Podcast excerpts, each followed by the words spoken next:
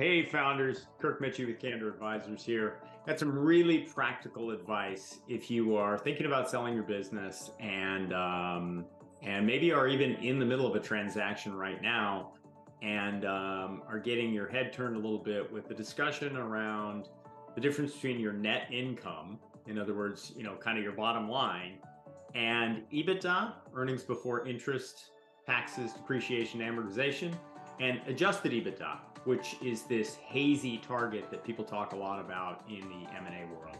Let me kind of cut through some of it for you. So there's your net income. That's the net.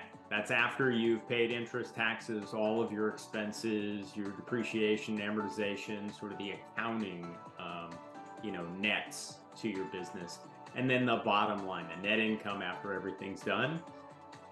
That is not the transferable economics of your business. Your buyer or you will be paying off the debt so the interest piece goes away or changes. Um, amortization is no longer kind of on the same schedule or as relevant because they're buying your stuff. Um, and depreciation, same thing there. And then taxes get added back um, as part of that EBITDA calculation because the buyer has um, probably a different tax structure than you do. So the EBITDA, the earnings before interest, taxes, depreciation, amortization, is meant to kind of equilibrate the transferable economics. And then the add backs, which are meaningful, are owner economics. These are things that are non recurring. Like, let's say you spent $200,000 settling a lawsuit. Um, that's not a normal course of business activity for you. That is an add back.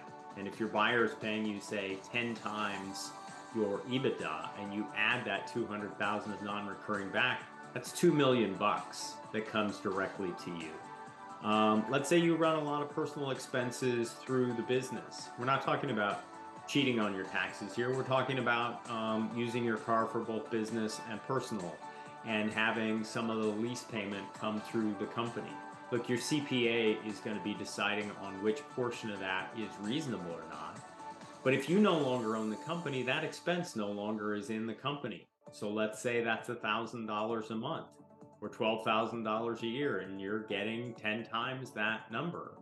Well, okay, that $120,000 is pretty meaningful. So add that back.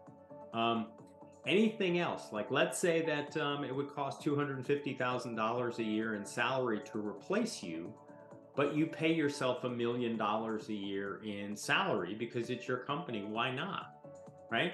Well, $750,000, the difference between the million you pay yourself and the 250 it would cost to replace you, gets added back. Again, if they're paying you 10 times your adjusted EBITDA, there's $7.5 million more you get. So, look, there are no hard and fast rules here. There are some um, specific accounting rules that apply to getting from net income to EBITDA.